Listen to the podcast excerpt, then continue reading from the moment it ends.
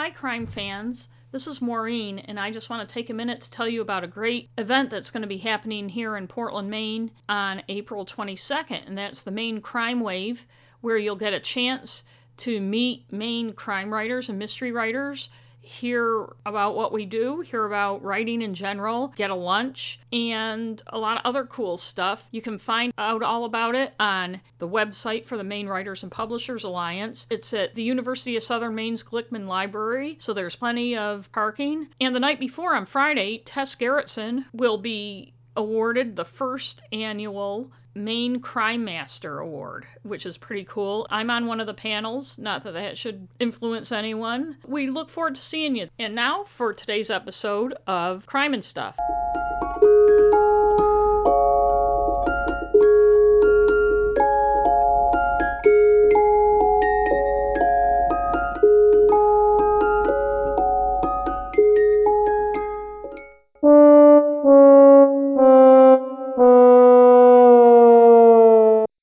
This is Maureen Milliken. And this is Rebecca Milliken, and this is Crime and Stuff. The podcast you, you would do if you didn't have anything better to do. Yes, that's what it is. So, what number is this? You usually tell me. I think it's our seventeenth. seventeen. Right? I'm so excited. I don't know. I can't remember. I know. It's so hard to count. Math is so hard. Math is hard. But tonight I'm going to do a story on, well, why didn't I just get into it? Okay. I don't think we do, have... Do we have any updates or anything? I don't think so. I can't think of anything. I can't think of any. Okay. Often, when a single murder becomes national news, it pisses people off. Why is this murder more important than all the other thousands that no one pays attention to? Lots of times, it seems like it's because it's a pretty young white girl, and so the national press is just unfairly focused on that. Martha Moxley was a pretty young white girl. She had long blonde hair and blue eyes, a sunny smile. Anyone who was a teenager in the nineteen seventies knew this girl and liked her. You look at that photo yeah. of her, and it, it looks like it's right out of our high school yearbook. She was bludgeoned to death, then stabbed through the neck with the Ugh. broken shaft of a golf club in her front yard in an exclusive, gated, ultra-rich neighborhood of Greenwich, Connecticut, October thirtieth, nineteen seventy-five. In two thousand two, thirty-seven years after she was killed, Michael Skakel, who was a fifteen-year-old neighbor at the time of the murder, was convicted. And seemingly, in all those intervening years, as books were written, T V reality shows filmed, it may have seemed like the story of the sunny blonde girl killed in her own front yard was getting unneeded attention, while nothing really happened on the case.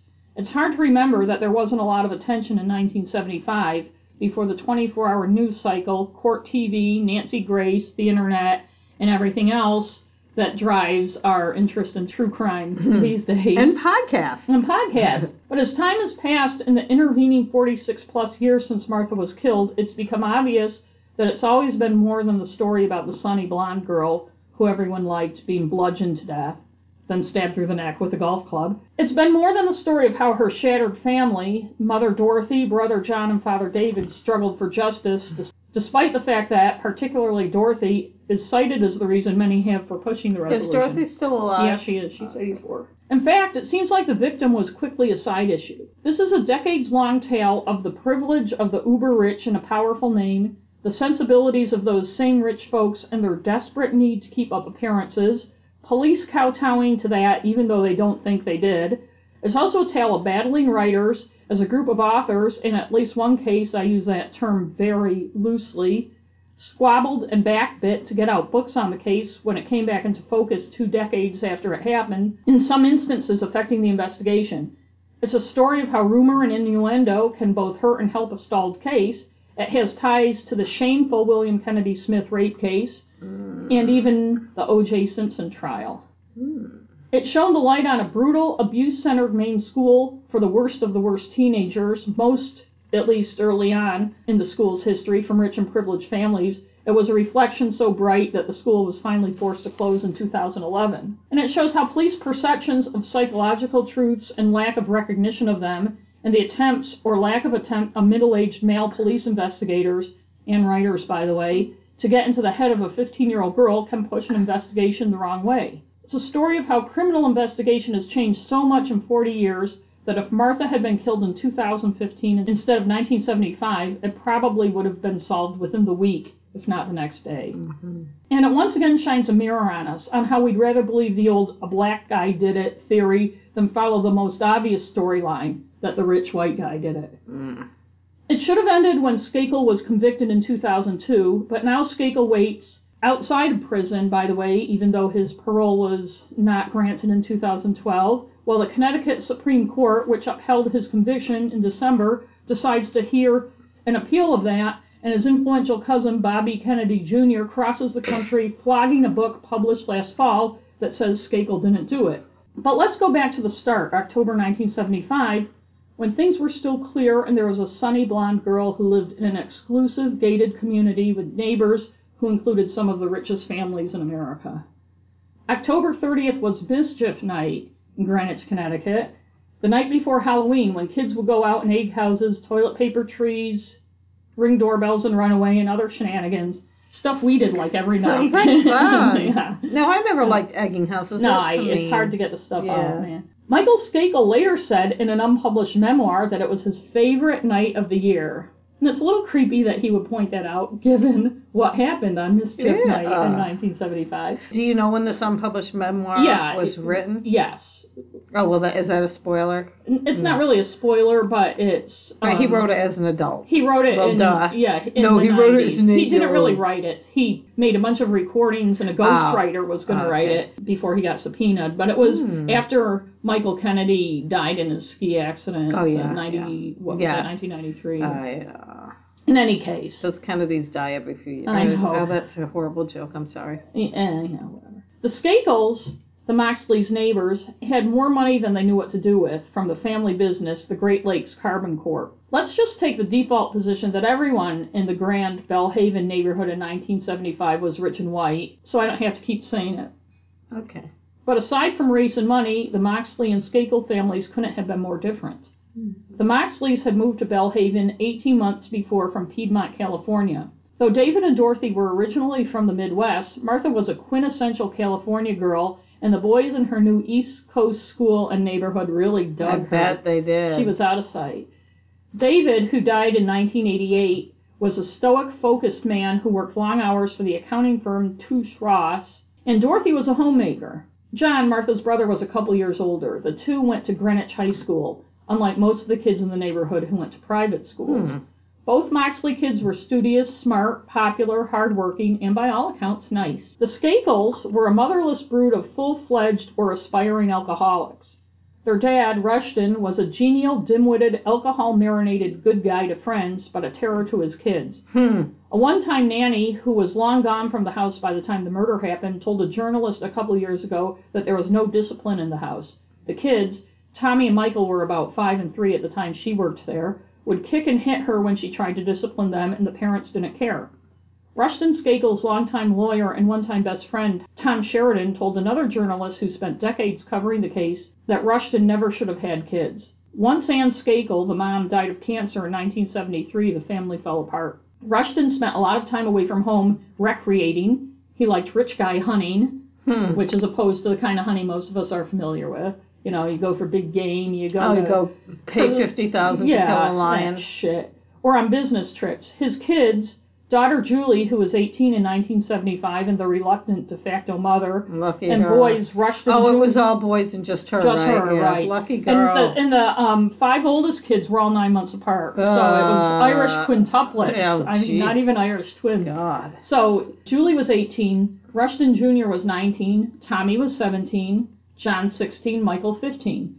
Younger boys David and Stephen, whose age were never really clear. I read two books to do most of my research on this. Stephen, the youngest, was nine when the murder happened. I'm not sure how old David was. He wasn't a whole lot older than Stephen. Tommy, no wonder their mother died. Yeah, no shit. She died of cancer, I think. Yeah, uh, yeah. And the dad, it was one of those deals where the dad wouldn't let them see her when she was dying, and except for when they had to go in and say the rosary for an hour every oh, night. Jesus. Bullshit like that. But Tommy, the seventeen-year-old, had, during a fight with his sister in the car as a little kid, fallen out and gotten a head injury. Uh, uh, he was about four years old. And after that, he was prone to rages so violent that his father had to sit on him sometimes yeah. to pull him down.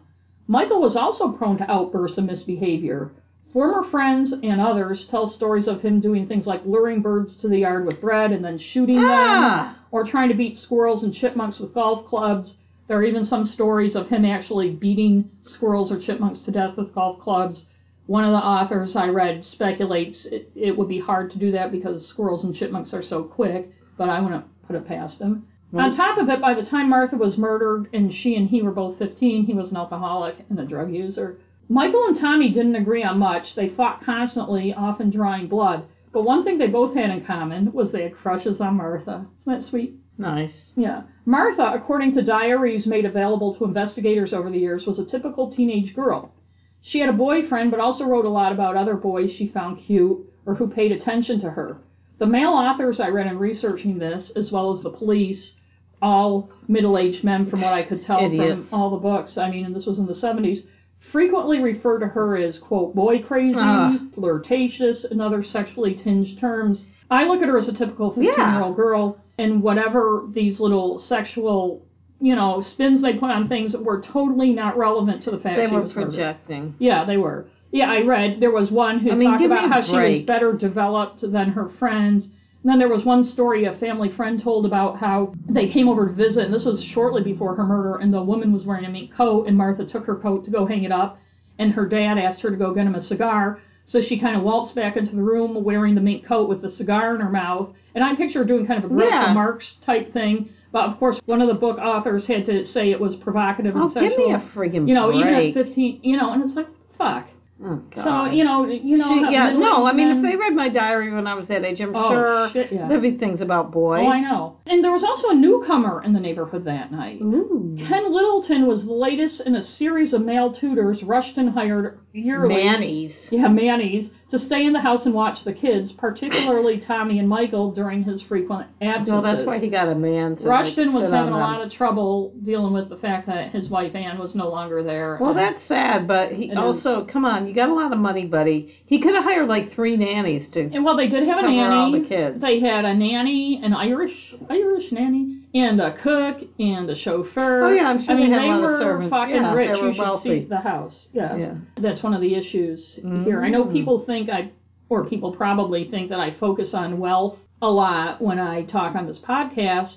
But it seems like a lot of the stories we do, wealthy people are treated differently. Well, there has a... And they a, behave differently. Yeah. I mean, in most of the stories we do, it's not like we just randomly pick stuff. So they're interesting because of whatever dynamic is part of... Yes. The, and that sometimes it's and, wealth. And this is certainly a story as we go on where you'll see that, that the wealth and the family name had a lot to do with the fact that we're still talking about this... You know, forty-two. Seven, forty-two. It was nineteen seventy-five, yeah, forty, wasn't it? Yeah, thank you. Miz forty-two Matt. Years after it happened. You'd think I could just, like, subtract my age. I was, I was almost the same age as Martha. She was yes. eight months older than me. But anyway. You could have been her sister. Oh, I could have been if I was really rich and lived in a kid. Yeah, we were more Skakel without any money. Yes. No, we weren't. We weren't. I shouldn't say that. So, as I said, Ken Littleton was the latest in a series of male tutors Rushton hired yearly to stay in the house and watch the kids, particularly Tommy and Michael. I wonder how much they paid them. four hundred dollars a month and room oh, and board. Oh, free room and board. So mm-hmm. back then, that's not bad. nineteen seventy-five. Yeah. yeah. That night, that was Ken's first night there, a mischief night, Littleton took the kids, along with a friend of Julie's, Andrea Shakespeare, whose father was a bigwig, I think, at C B S, the nanny, Jimmy Terrien, one of their cousins, also from Greenwich, and the entire brood to the Belle Haven Club, where they were members, for dinner. Michael would later write, in his unpublished memoir, that he liked Littleton because Littleton didn't blink an eye when Michael, who was fifteen, ordered several drinks at that dinner. They got home around nine p.m., and Littleton went to the master bedroom where he was staying to unpack and watch the movie The French Connection, which was on T V that night. Yes. And not neither of the books I read, but I think it was actually Mark Fuhrman's book. And yes, it's that Mark Fuhrman. Yes. And we'll talk about him later. Yeah, okay. But he mentioned in his book, or his ghostwriter, rather mentioned, because he did have a ghostwriter. Oh, Mark Fuhrman did? He did, yeah. Len Levitt, one of the books, oh. who wrote the book Conviction that I just read, mentions it frequently. Ah. And I don't blame him, because... I would, too. But anyway, in the Mark Fuhrman book, A Murder in Greenwich, he does mention that back then, and you'll remember this, this is true, when something was on T V, Like, The French Connection, it was a big yeah. Oscar-winning movie. Everybody watched it. Yeah. You know, there was Because no, that's when you were going to see it, unless right, there, you went to the movie theater. That's right. There I were mean, no cable channels. No. There were no... You're lucky to have, like, even if you were rich, you would have, right. what, maybe ten right. channels at the yeah, most? I mean, because you'd have V H F more, and U H F. Right, and, you didn't get more channels just because you were rich. No. And it was the kind of thing where, remember, like, the next day, everybody would go to school, like when West Side Story was West Side on, Story or, or Brian's Song. Yeah. Remember oh, Brian's yeah, Song? Yeah, I know. Everybody. Uh, everybody's that. talking about yep. it. But, and I, we probably watched The French Connection that night. Gene Hackman. Because I was a big Gene Hackman fan. Is Gene, he's still around. I love I Gene can't Hackman. Remember. Way to put me on the spot. So. But in any case, Martha was running around the neighborhood with her friend Helen Ix, who lived next door to the Skakels, had another big family. They lived next door. Did the Skakels live across the street from them? They lived, it was door? across the street, but it was on the corner, so it was like their backyard or side yard faced the Moxley's house. Oh, okay. They, okay. And they had a huge, it. these yeah. were big, big, big houses, houses on and big lots. Lot. Yeah, okay. So Martha wandered over with Helen Ix, who was her age and lived next door to the Skakels, and eleven-year-old Jeff Byrne, who was a neighbor who lived on another street. They had been apparently, you know, going around the neighborhood doing their mischief. And the three of them and Michael got into the Skakels' big Lincoln, which was parked in the driveway to listen to music on the tape deck. And eight-track? Uh, it doesn't say. It says cassettes, but I'm almost thinking it might have been eight-track in nineteen seventy-five. I don't know. I don't know. Helen and Jeff were in the back seat, and Michael and Martha were in the front. Then Tommy got in hmm. and sat on the other side of Martha in the front. Ugh. And some accounts say Helen and Jeff said the two were making out enough that they were embarrassed and got out of the car. In any case, all accounts say that Tommy kept putting his hand on Martha's thigh, and she mm. kept pushing it away. Yep. Been there, um, some accounts say she was giggling and laughing as she did it. Others say she was uncomfortable. And as we know... Could be both. Right. Whether you're a teenage girl or a grown woman, when someone's making unwanted advances, and women have this thing where they don't want to seem mean or like bitches or whatever, especially back then, you didn't make a big deal about it. No, and if you're uncomfortable, you'd probably be giggling. Yes. I mean, if you're fifteen... and you're uncomfortable, and right. there's other people around. So around nine twenty or so, Big Brother Rush Junior and Brother John, who was in between age of Tommy and Michael, but apparently the quiet sixteen. Brother, commandeered the car, saying they had to drive Jimmy Terrien home. Jimmy, who Michael later described in the unpublished memoir as the Captain of Mayhem, lived about fifteen minutes away in an equally rich part of Greenwich known as the Backcountry. And they had a huge rambling house. Both of his parents were alcoholics, his mother and stepfather. Wow. His father, in both of the books, said in the exact same wording that his father drank himself to death on the day he was born.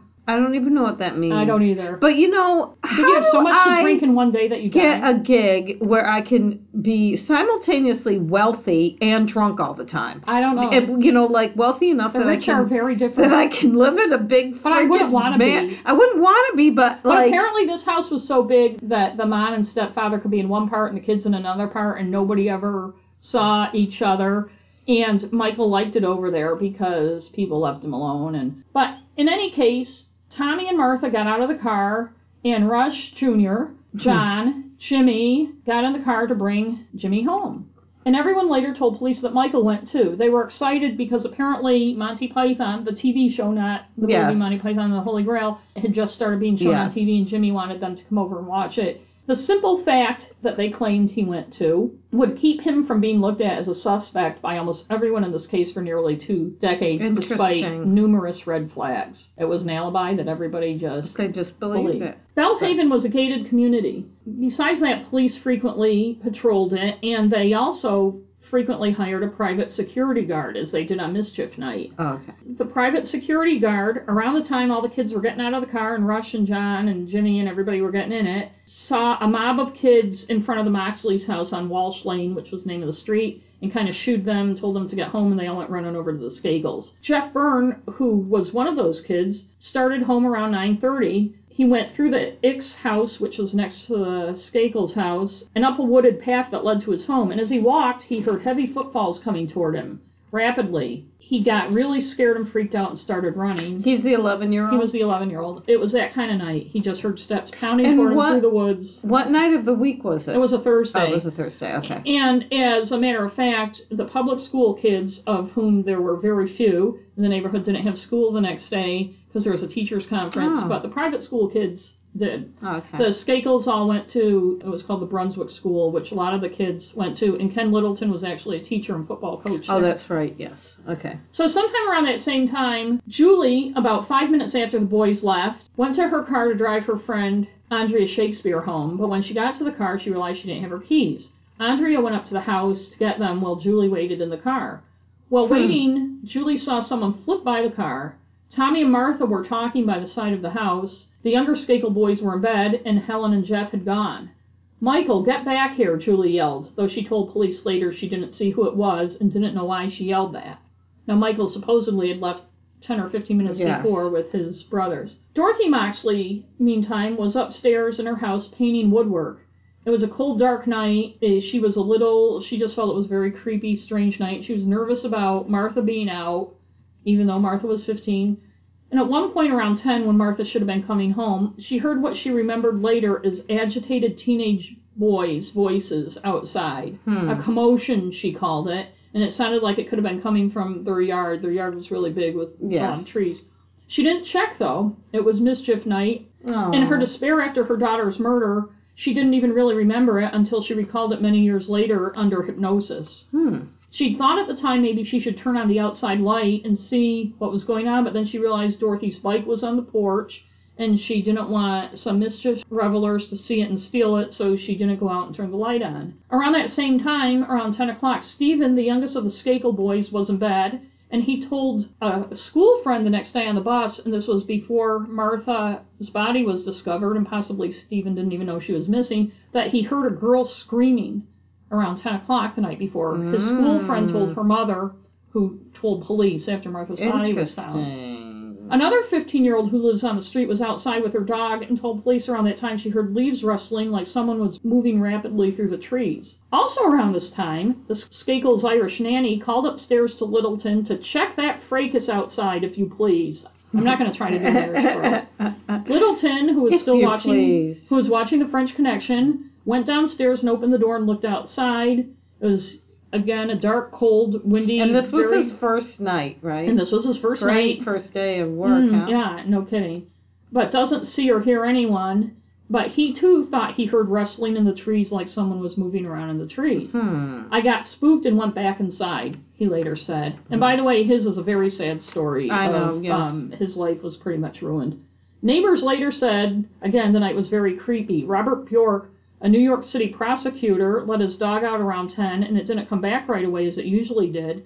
He had to call and call it before it came running from the direction of where his property abutted the Moxley property. Ooh. The Ix dog, a German Shepherd, also started acting weird around ten, pacing the edge of the yard, growling and barking.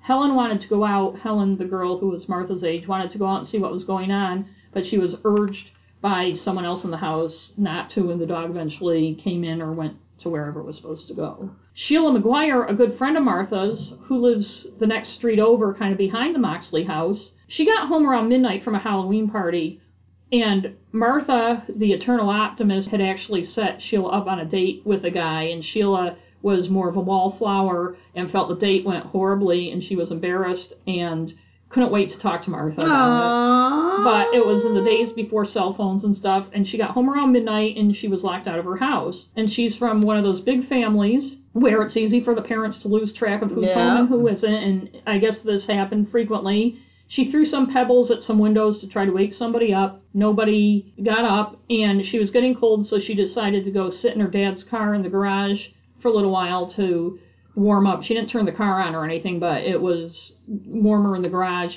When she was in there, she thought she heard a door to the back of the garage that goes into a shed creak, and then she thought she heard it close. She was very freaked out. Yeah. She later told writer Tim Dumas, who wrote Greentown, which was originally published yes, in nineteen ninety-eight. I remember when that came out. And that's I one saw of the, him. Oh yes, I, he's from there, right? Yes, he's yes. From I saw him interviewed on one of those shows. Yeah. And that's one of the two books I read. Oh, okay. I, I had read that book when it first came out, but he's completely rewritten it. Oh, um, so it's interesting. Okay. But she later told him she really didn't usually get unnerved, but she was that night. She got out of the car after she gathered her nerves. She kind of cowered in the car yeah. for a little bit. And she banged on the door of the house until her mom let her in. And Martha had a ten p.m. curfew. When she didn't get home, Dorothy became more and more agitated. When son John came home a little after eleven, she had him go out and check for Martha. John rolled his eyes and he went out and took a cursory look around the empty yard and the street and came back in and told his mom he didn't see Martha anywhere and hmm. blah, blah, blah. Aw, he probably felt bad after. I think he, everybody did.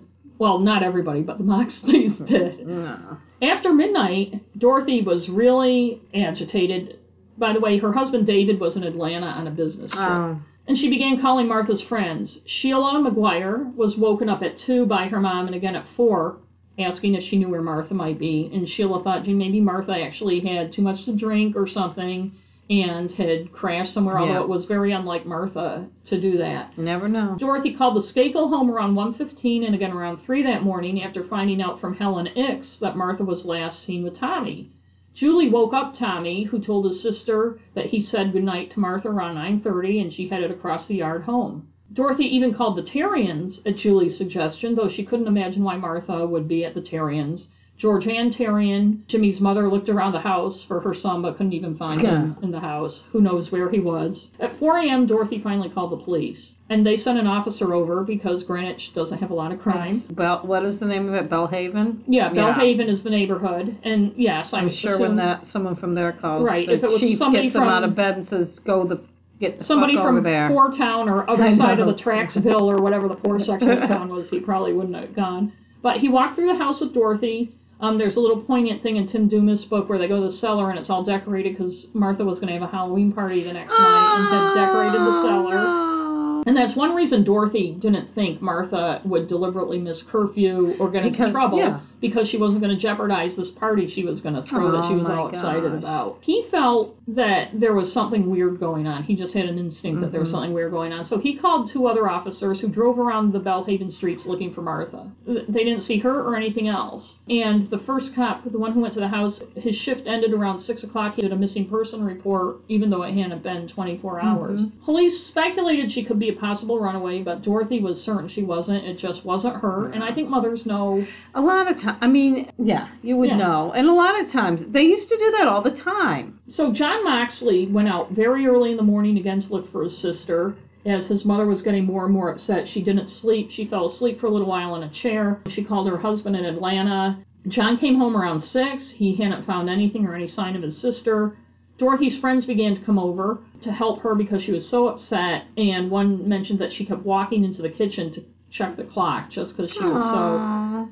At ten a.m., she went over to the Skakel's house because, again, that's the last place Martha had been, and knocked on the door. And Michael answered the door, so I guess he had skipped school that day. Yeah. And he looked pale and as though he had just taken a shower. His hair was wet. He was, according to Tim Dumas, mute. But he was at home, and Dorothy wondered, again, if he had seen Martha or knew anything about it. He didn't say much, but indicated he didn't. They had a big camper in their driveway, so she wondered maybe Martha had too much to drink and went in there and fell yeah. asleep. And Michael kind of shrugged and went and opened the door, and they looked in, and she wasn't there. And he went back in the house, and she went home. He was a little more excitable with his sister and her friend. His sister had gone to school that day, and Andrea Shakespeare had, and they went to a Catholic girls' school, and they were both called out of school sometime mid-morning or late morning that day, and as they told to go home because the police would be there to talk to them at some point, which they took their friggin' time. But Michael came running out of the house and ran up to the car and said, "Martha's missing, and I'm the last one. Me and Tommy are the last ones who ah, saw her." Interesting so, that he would say that. Yes, it is interesting. um, one thing about this, and it is one of the things that kind of puts a lot of Bobby Kennedy's defense of Michael right under the trash bin, is that Michael just couldn't fucking stop talking about it from the minute it happened and putting himself at the scene and that type of thing. Mm. Martha's body still hadn't been found. And Sheila McGuire, her friend who lived behind the Moxleys, decided she was worried about Martha, too, and decided to go out and start looking around for her. And she was going to go, I think, over to Helen Ix's house. So she was cutting through the Moxley's yard, and under a big pine tree that had boughs that kind of bent down to yeah. the ground, she saw, this was about twelve forty-five in the afternoon at this point, a bundle of what she thought was camping stuff, no. um, including what she thought at first was a pink egg crepe mattress. Mm. She went over to investigate, and there was Martha lying face down, her jeans and underpants pulled down. Her blonde hair was so full of blood that police later thought she was a redhead. Oh, my God. And Sheila and Shock ran to the Moxley house. That poor girl. Banging on the door and yelling, I found Martha, but she couldn't articulate what uh, she found. And so one of the women went back with her, and Sheila couldn't make it all the way back. She kind of collapsed in the yard. And the woman went, and I, and I can't remember, but I think the woman may have been a nurse or something.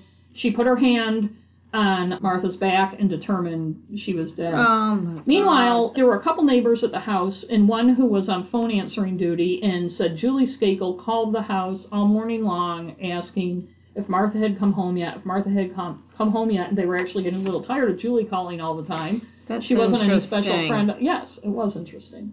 So, police later find the head and broken shaft of the golf club that beat Martha to death in a pool of blood. They find another piece of the club that had broken into pieces. They never find the end with the handle, the part that was used to stab her through the neck. She was beaten so hard with the golf club that it broke to pieces. Yes, and then someone... Whoever beat her then stabbed her through the neck with the club, stabbed her so forcefully, in fact, it went all the way through, and her blonde hair went through the hole and was sticking out oh. the other side of the hole. And I'm sorry to bring that up, but it's, it's important later for a point okay. I'm going to make, so that's the only reason I'm being so gruesome. Okay. No, but that's okay. The I mean, medical examiner happened. Later concluded that she was not sexually assaulted, although there were criticisms of the medical examination mm. later by others, though there were bruises on her thighs and groin area as though someone had tried to open her legs but couldn't. And they determined at the time that her pulled-down jeans kept her legs from being open. I almost wonder if there was some kind of struggle. Yes, or, I wonder She also too. had scrape marks on her face. It was later determined the assault started down on the driveway. She was hit in the head. She tried to run away. She fell. She was hit some more. And whoever finally beat her to death and then stabbed her through the neck dragged her oh my under goodness. the car and dragged her face down. So... Oh, her face got scraped. Oh, God. By the blood evidence on the ground, police determined she'd been first attacked on the Moxley's oval gravel driveway, then chased and attacked on the lawn near a willow tree. That's where she was beaten to death and possibly stabbed, or I don't know why I say possibly. I think they determined she was stabbed there. And part of the golf club was found in a pool of blood, the head nearby, another piece of shaft nearby. Drag marks and blood through the grass show where she was dragged to underneath the big pine tree. Some accounts say she was dragged by the hair.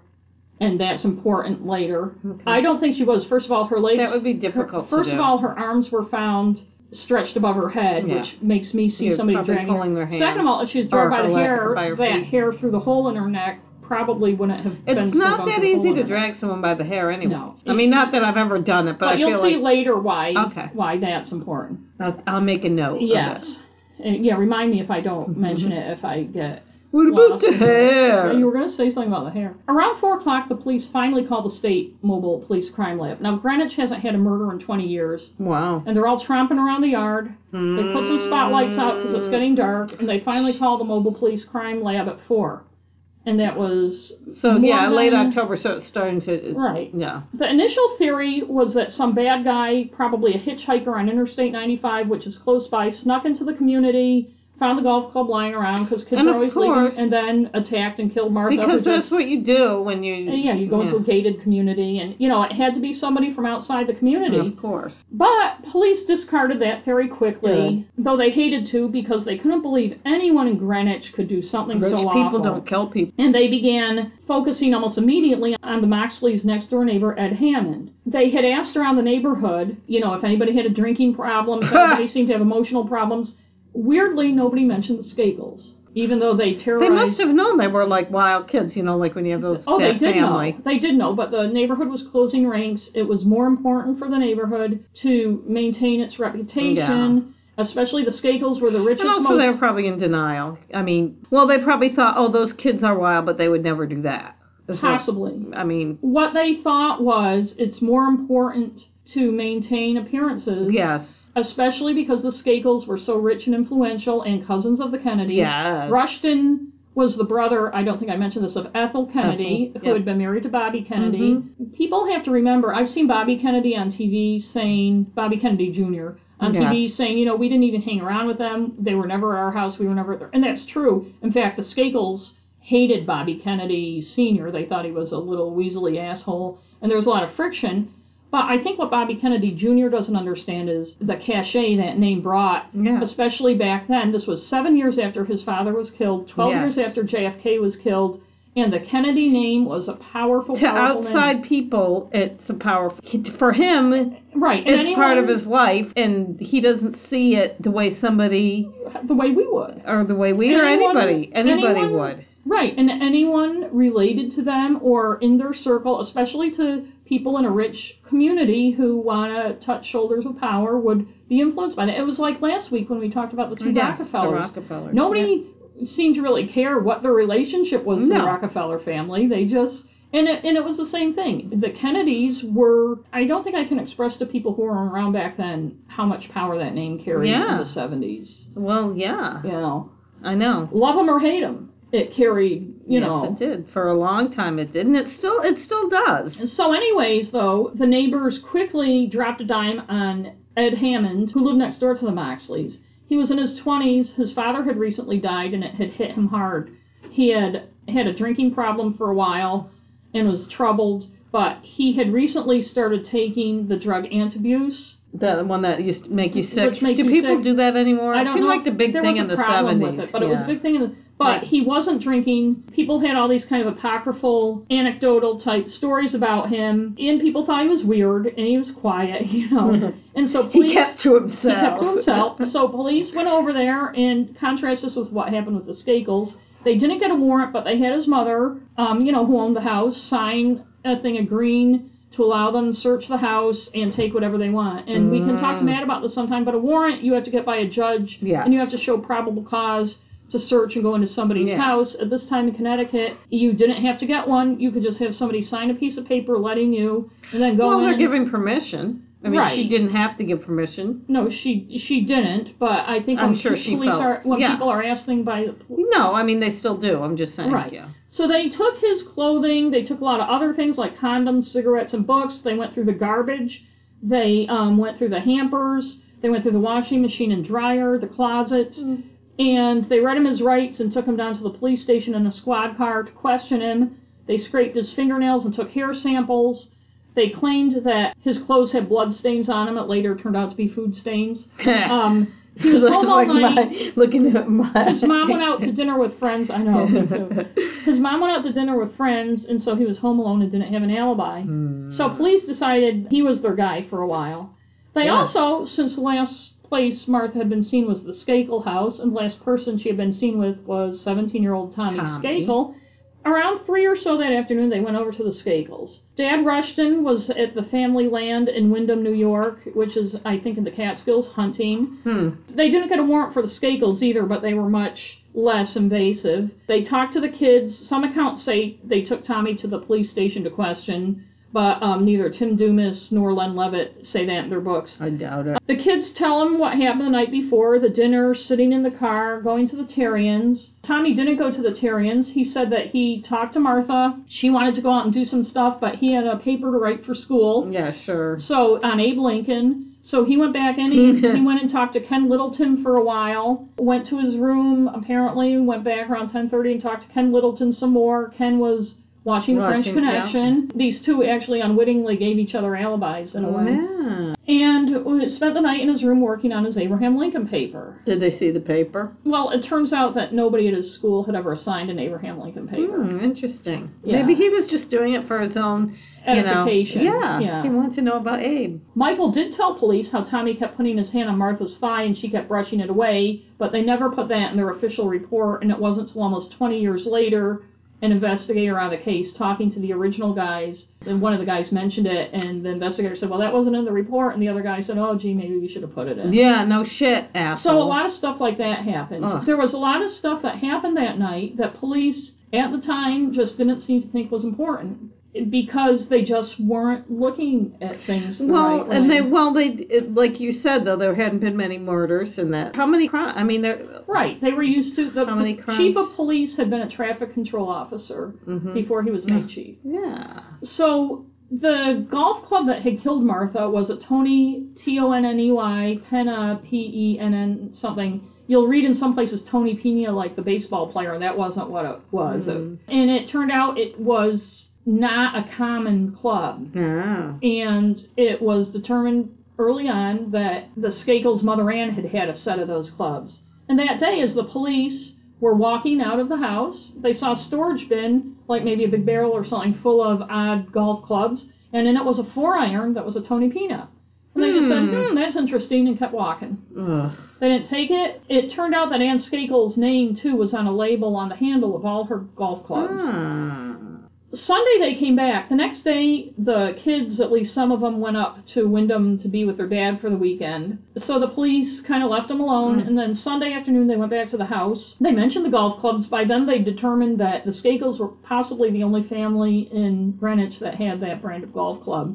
I don't know how they determined that, if they asked at the country club or whatever. It turned out after Ann Skakel died, they became Julie's clubs, and Julie had used them that summer, but had kind of lost track. The police asked her, they took the one that they saw, the four iron that they saw in the barrel, and they asked Julie where they were, and she said she'd look around, and she hmm. rushed in, rushed in, who, Dad, who was home by the time, told them if the clubs turned up, they'd give them to the police, and um, she kind of looked around the house, and the police said, okay, you know, oh my God. And that was the extent of that. The police don't treat the Skakels the same way they treated Ed Hammond. For instance, instead of questioning Stephen, then nine, the one who said he heard screams, they have Rushton, the dad, do it. Stephen had told a school friend, if you remember, yes. and this was before Martha was found, and that made such an impression on him, he mentioned it on the school bus the next morning, that he had heard a girl screaming outside around ten o'clock, and the girl told her mother. Well, police didn't question Stephen. They had Rushton, the dad, do it, and then he went back to police and reported that what Stephen actually heard was a girl laughing, and that was the end of that. No one ever asked Stephen about it again. Police later said they didn't treat the Skakels differently, and maybe they weren't aware they were doing it.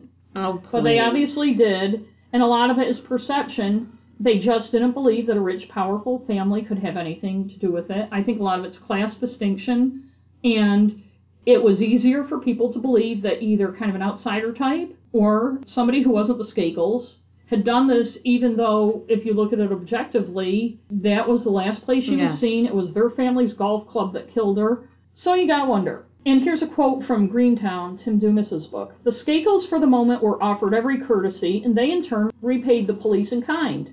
They fed the police, talked to them, they were friendly. But in the coming months, as other leads didn't pan out, police began to wonder if Tommy Skakel had something to do with it. Mm-hmm. But it was too late.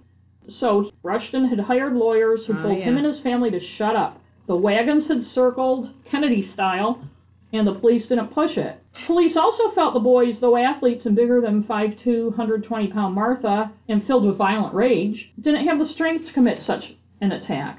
Despite psychiatric profiling of the killer, and I'll talk about this in a few minutes, that would make it likely to be one of the boys, police didn't buy that psychological profiling in nineteen seventy-five, or they didn't make the connection. And I've read several places that police and their neighbors, and the Skakels' neighbors as time went on, simply didn't believe the Skakels were smart enough to get away with murder. Dumas writes, rich enough, but not yeah, smart enough. Yeah, I was going to say, you but don't looking need at smarts. How, looking at how things unfolded, though, they didn't really have to be smart, did they? Mm-hmm. They bumbled around and circled the wagons, and the police laid off. It's not like they went through this big elaborate cover-up. They just said, we're not talking no, to yeah. you, and the police didn't okay. push it. Yeah. Tommy was given two polygraphs, one two days after the murder and one a few days later. The first was inconclusive. The second he passed. John Skakel was a few weeks later given one too. In fact, the police gave a lot of polygraphs. They loved polygraphs. Yes. Loved, loved, loved them. Ed Hammond passed one in the weeks after the murder. John Moxley, Martha's brother, was given one December second and passed. Dorothy Moxley was given oh, one Jesus. on December seventeenth and passed. Ken Littleton probably got more than anyone else and didn't pass one of them. Aww. He was polygraphed. Well, I would. I, I can't imagine what you. Not to say whether I, well, you know he did it or not, but can you imagine if your first night on the job, you're an outsider, some girl gets murdered. Well, there's an art, and I'll talk about it in a few minutes. There's an art to polygraphing, and an expert who looked at the case talked about the way the Greenwich police did it, and this may surprise you or may not. They just didn't do it right. And but you know who was stupid. never polygraphed? Michael? Little right. Michael? Little Michael Skakel Why was never... Why wasn't he? Well, it's later found out that he was scheduled to take one. Len Levitt or Frank Garr, a later investigator, found a note on a napkin in the case file that said Michael was scheduled to take one, but it was canceled, though it doesn't say why. Hmm. And one of the cops at the time who was asked speculated that um, Rushton probably asked them to not have Michael take one. And at the time, Michael had an alibi. He was at the Terriens. Well, I guess they could say no. Nobody I mean, was, right, he was fifteen, and nobody was looking at Michael as being involved. Yeah, they were focused on more on Tommy or... or and, yeah. and you'll find out, Ken Littleton. Police, anyway, have determined the murder took place around ten because of all the big attention, and Michael was at the Terriens, so that was no, a solid yeah. alibi, and he didn't do it. Police started to focus a little on Tommy, but the Skakels had circled the wagon. They also, in November, did a background check on Ken Littleton, the tutor. In early January, police got permission from Rushton to get Tommy's psychological and medical records from his school, both his elementary school and the private school he went to, but before those could be handed over, Rushton, at the advice of his lawyer, withdraw, withdrew his permission for them to get those. He also told police he'd hired a lawyer to represent Tommy. The lawyer, Manny Margolis, before the end of the month, tells police he's told the Skakels not to talk to them. And Manny Margolis got rich over the next few decades, keeping mm-hmm. the police and the Skakels oh, apart. That's his job. David Moxley, Martha's dad, was getting impatient with the lack of progress, so he took up a colleague's offer to get some outside help. This colleague had worked with the Detroit Homicide Squad on a consulting job. It's not really clear to me how somebody at that firm, that accounting firm, would do that, but he did. Detroit at the time was dealing with between six hundred and seven hundred homicides a year. Oh, my God. And as I mentioned earlier, Martha's was the first in Greenwich yeah. in twenty years. So in February nineteen seventy-six, police went to the school where Littleton worked, the Brunswick School, to get a statement from him, but Littleton wouldn't talk to them. Mm. He was under the impression they were trying to get the goods on Tommy, and he was trying to protect his kids. So he wouldn't talk to police. Um, Little did he know. They also that month, in February nineteen seventy-six, took another shot at getting some info on Tommy, meeting with Skakel and his lawyers and the family priest, telling them they wanted to take some medical and psychological tests, but the lawyer told them, no, that's not going to happen. In March, though, it came out years later, the Skakels had Tommy tested under a false name. We'll find out about that a little later. Ooh. later.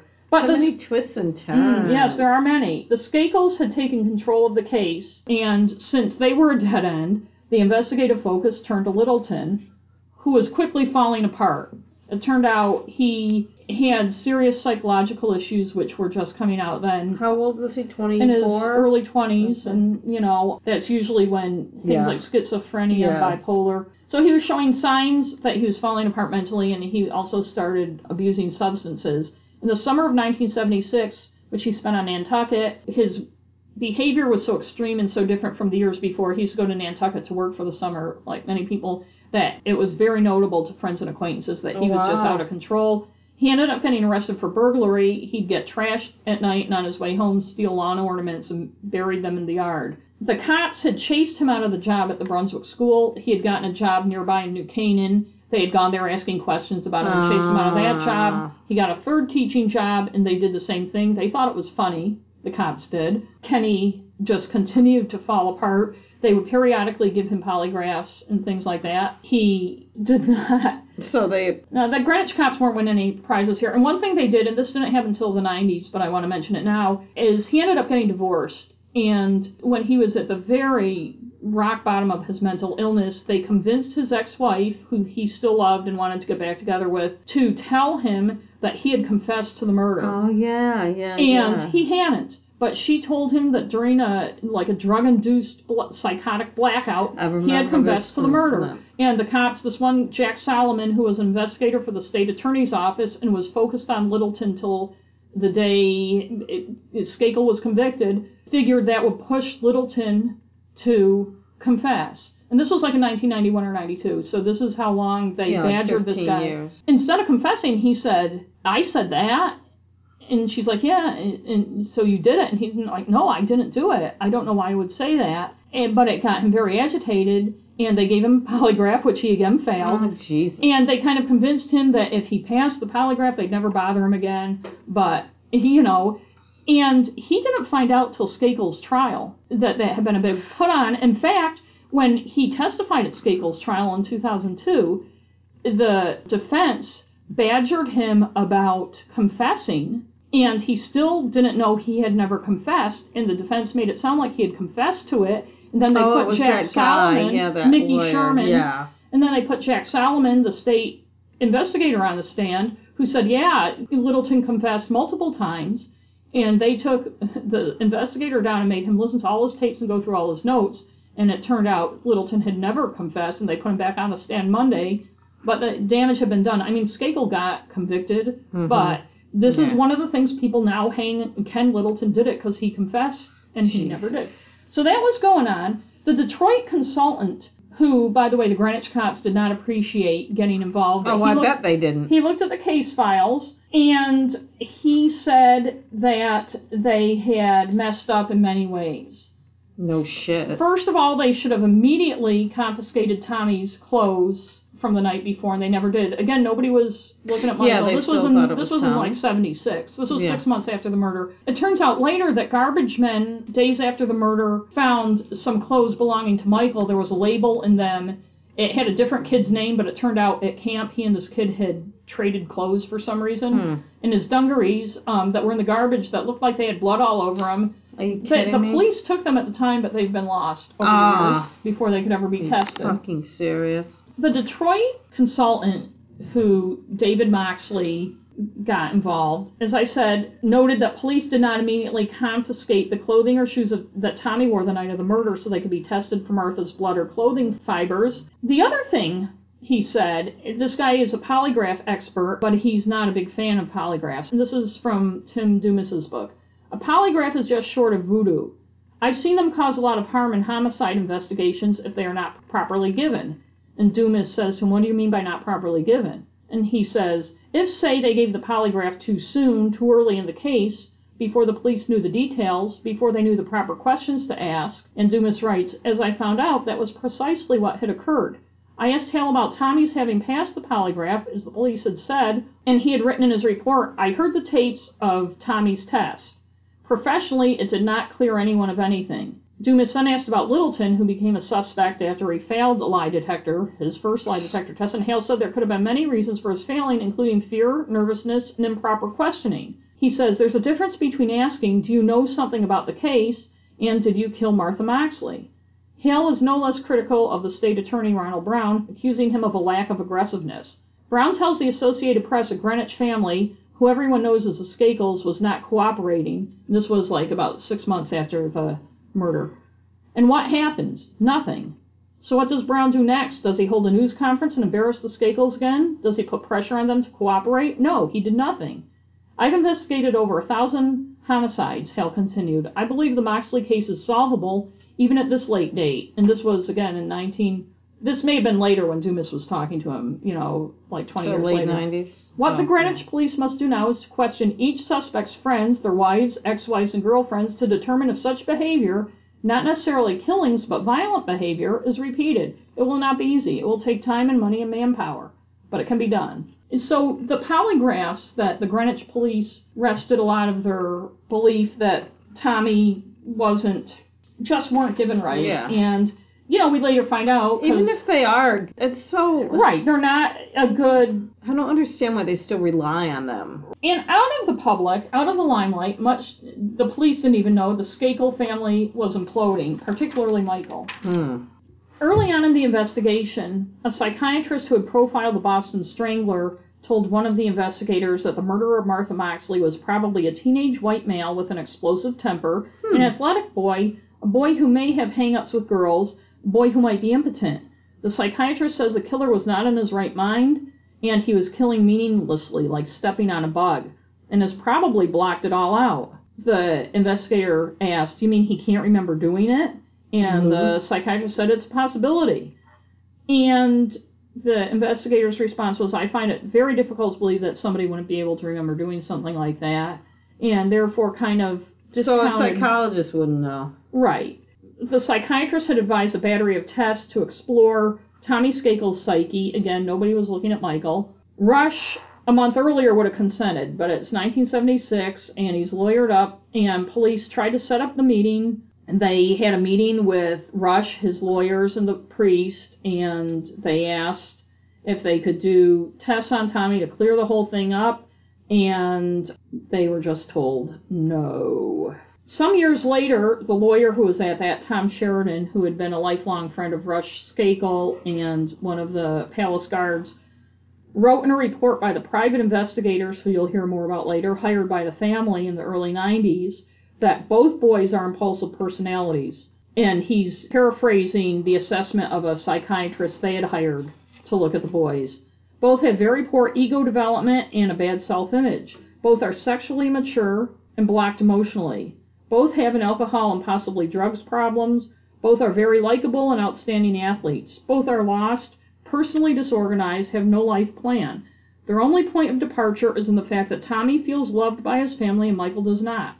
Hmm. The investigators quoted Sheridan as noting that Michael could be a danger to himself or others. Michael was having a lot of issues. We'll find out more later. They weren't made public at the time. Things hit rock bottom for Michael in nineteen seventy-eight when he got into a drunk driving accident. The girl in the car broke her leg. Michael fled the scene. He was caught, convicted, and he ended up in Elon, a school, if you want to call it that, in Poland, Maine. Len Levitt call, says Poland Springs, Maine. Mm. First of all, it's Poland Spring, and second of all, the town is Poland. Yeah. So there. So there.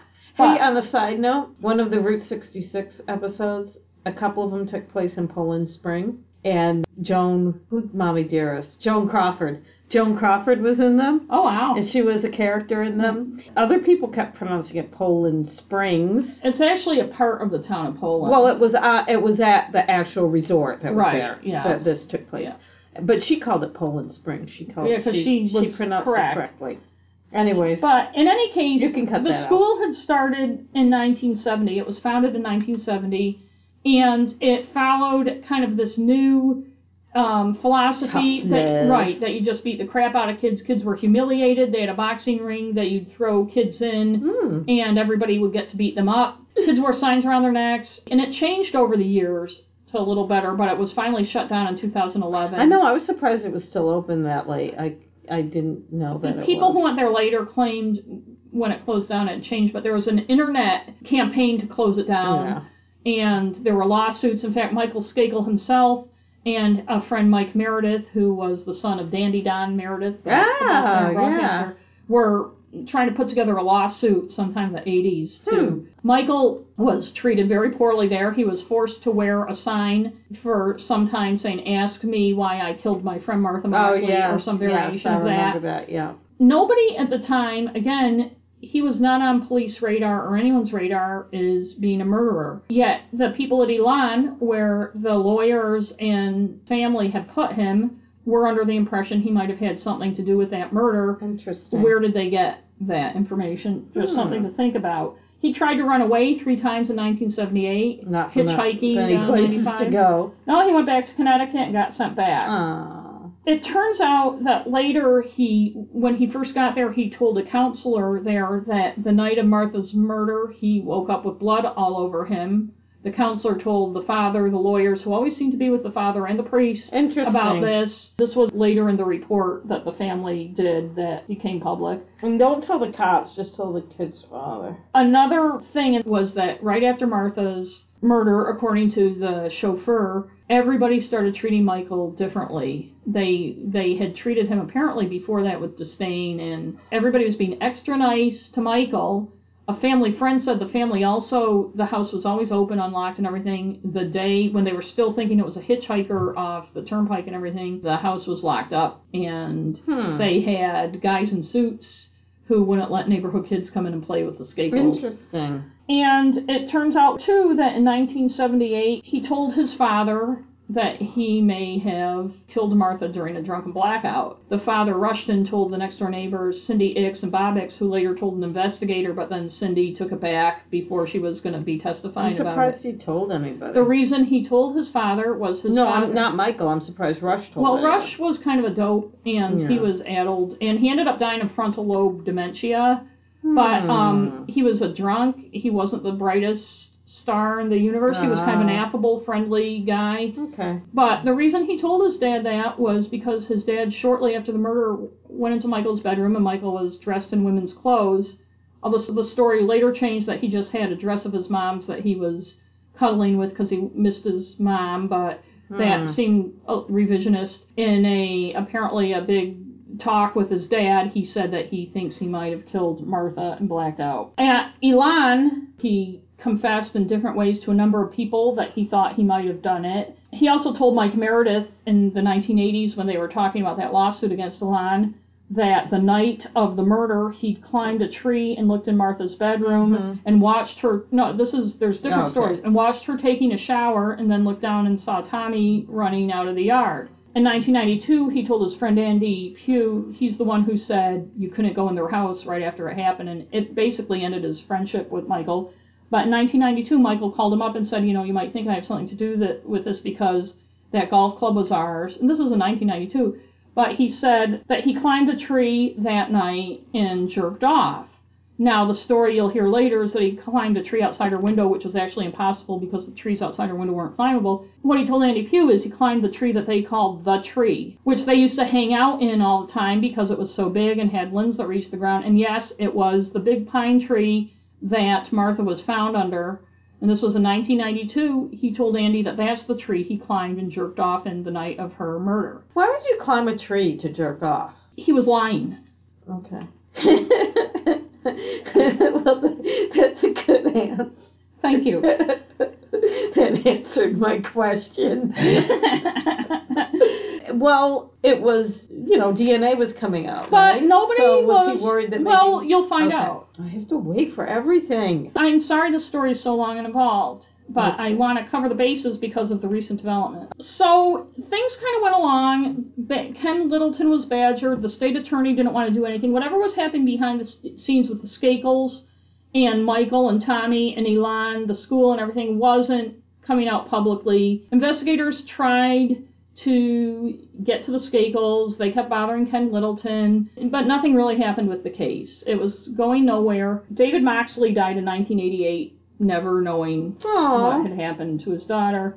Then came nineteen ninety-one, sixteen years after Martha was killed. And in spring of nineteen ninety-one, you may remember, there was another story involving a Kennedy cousin. William Kennedy Smith yes, went on trial. I remember that poor woman with the blue dot over her head yep, on for court raping, T V. For raping a woman in Palm Beach, Florida. A rumor went out, and it was reported on hard copy and other things, that William Kennedy Smith was at the Skakels' house the night Martha was killed, which he wasn't. He wasn't anywhere near it. And William Kennedy Smith is the son of Jean Kennedy Smith and Stephen Smith. She's a sister of Bobby and John Kennedy in that whole Yes, family. And he's not related to the Skakels. He's not related except to the Skakels, by marriage. except by marriage. But it kind of revived the case, including somebody who had been at Elan with Michael, saw that hard copy, and called an investigator in the case and said, you know, William Kennedy Smith wasn't at the Moxley's house, but I know a little bit about that thing, and the person you really ought to be looking at is Michael. Michael really wasn't on anybody's radar. Now, we're going to go back to the early nineteen eighties for a minute, because one thing that happened was Len Levitt, who wrote the book Convicted that I read, was hired by the Greenwich Times and Stanford Advocate to investigate the story. He was a hotshot reporter for Newsday on Long Island, and they had just bought those two newspapers. He spent two years investigating the story, and then they wouldn't run it. They wouldn't run it. They wouldn't run it. They really wouldn't give him a reason. But they, too, had been cowed. And they were afraid. And they were, were they afraid, afraid because his story... Maybe, well, his or... story was basically that the investigators, had, the police had botched the case from the beginning. Not that there was a cover-up or anything, but just that they yeah. couldn't handle it. They were, they did, they made a lot of mistakes and had basically fucked up the investigation. And the paper... And, you know, we've heard a lot about fake news and that type of things. Newspapers, much more often than making things up, which they don't, are guilty of of not having any balls. Yeah.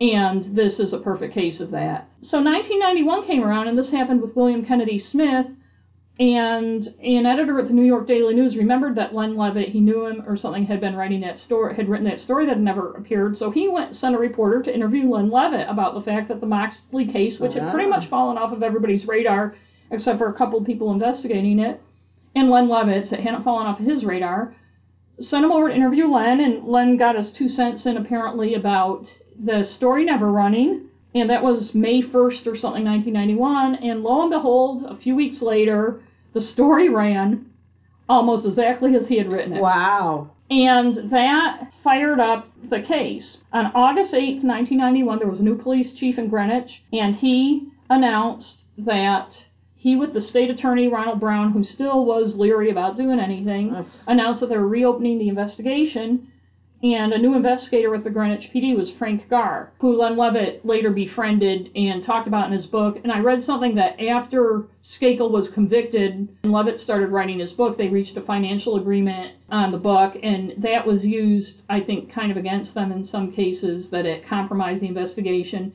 Because the Kennedys, when the Kennedys got involved, the Skakels probably didn't run out of money, but since Skakel has been convicted, they've pulled no stops trying to do everything they can to discredit the The oh, I'm sure. The investigation was reopened. There was fresh blood, fresh interest, but Ronald Brown was still the state's attorney, and not much happened. But another thing that was happening in the early nineties was D N A was coming about. Yes. And the D N A... Or D N A testing. D N A testing. There's always been D N A. As you told me in the whatever case I yes, said. It wasn't D N A. It, it was D N A, D N A testing. D N A wasn't around yet, and you said D N A testing. But... around the same time this happened, and maybe because they were nervous about the investigation reopening, Rushton Skakel and his friend attorney Tom Sheridan decided, and this is probably the biggest mistake they ever made in their lives, to hire two F B I agents to investigate the case. Yeah. And they claimed at the time that if a Skakel had done it, they'd get him the help he needs if the Skakel were involved in every way. But what they really were trying to do was get get the goods on Ken Littleton. Mm-hmm. The mistake they made was hiring a really good F B I investigator named Murphy, who was going to get to the bottom of the case. And they also vowed that they were going to share the results immediately with Connecticut authorities uh. when the investigation, and this is, will come to be known as the Sutton Report. Hmm. Len Levitt was approached by these guys, and they were having trouble getting some of the case files and stuff to do their report. And he had done a Freedom of Information filing earlier to get the stuff for his story, and they asked if he would share his case files with them, and he said, sure. And they said, okay, and we'll share our report with you when it's done. And he's like, yeah, okay. But then a year later, in nineteen ninety-three, he reads in the New York Daily News a story about this investigation. I think it's the first time it was reported on, that the Skakels were doing, and they said it would tie Littleton to not only to Martha's murder, but to a number of murders, oh. making him sound like a serial killer, including one in Maine where Littleton had never been, and they said they could tie him to. And it was just the Skakels spinning it, and there oh, was nothing geez. of the sort in the report. And Len Levitt felt a little burned, because they were supposed to give the report to him. Uh. But a couple of years went by, there was no news on it, nothing happened, nothing publicly was going on. on the case, but Frank Garr, the new investigator for the for the Greenwich Police Department, was beginning to suspect that Michael Skakel had something to do with it, despite his alibi. And I still don't understand why everybody thought that was such a solid alibi. Maybe because so many people had said it. Finally, sometime in late nineteen ninety-five, Len Levitt was given the report by somebody who he still hasn't identified. But the report said, among other things, that Martha knew her killer, and she didn't know Littleton. They had never met. He had just moved into the Skakels' house that day, and she and he never met. They never saw each other. Uh, Littleton never saw her. And also, more importantly, had extensive interviews with Tommy and Michael. And they were both told, they were separate interviews, that Henry Lee, who, Doctor Henry Lee, yes, who was... who's um, still around. He's like one hundred fifty right, years and, old and now. Right, and he was, he was Connecticut's big forensics mm. examiner. I'm sorry, I don't know his title. And he was made famous in the O J Simpson yes. trial, one of the many. He was in that John Monet special. Right, he's in everything. But Tommy and Michael were both told that Henry Lee was going to be looking for D N A ah, yes. evidence. And what year was this? Was this, this was nineteen... It, well, when they were interviewed was, let's see, Tommy was talked to in August of nineteen ninety-two. Okay. They talked to Tommy first. It was Michael who was talked to in August. They talked to Tommy first, and he changed his story. Instead of saying goodbye to Martha at nine thirty, he said he... said goodbye to her, and then he went inside for a while to do something, and that's when he saw Ken Littleton. I can't remember exactly what he said he went to do. Maybe write a little bit of his right, Abraham, his Abraham Lincoln paper. Yeah. Abraham. She waited for him outside, and it was a cold night, and I do remember one point from, I think it must have been Mark Fuhrman's book, because it wasn't in either of the books, that is, she didn't really seem that interested in him. Was she really going to wait outside in the cold when she was yeah. supposed to be home? And then he said he went back outside, and they fooled around in the yard, and excuse me if anybody has sensitivities, mutually masturbating each other to orgasm in the yard. And then she went home a little before ten. So that's his new story. And why would you tell that story? because D N A. You're afraid your yeah, D N A yeah. might be found. Yeah. Michael, who still in nineteen ninety-two has not been tied to the case by anyone, unless the family suspects he was involved, but he hasn't been tied to it publicly or by the police. Oh, and by the way, Tommy, when he told that story, broke down and started crying. And the F B I guy said later he was very sure he was about to get a confession to what Tommy's involvement was, but this Manny Margolis, one of the two family lawyers, Tom Sheridan and Manny Margolis, asked Tommy if he needed a break, and then what? shut down, then shut down the interview. Uh, now, and this is the family's investigators. Oh, so I was going to say he's young, but he's not anymore. He, he was thirty-six. nineteen ninety-two. Yes, I know. He was thirty-six and the I father know. of a couple kids. But Asshole. more interestingly, on August fourth, nineteen ninety-two, they interviewed Michael, and they told him the same thing they told Tommy about the D N A, and he said, Mm, you know, when I got home from the Terriens, I didn't go right to bed. Oh, gee, I just remember. I climbed a tree outside Martha's window, and I jerked off,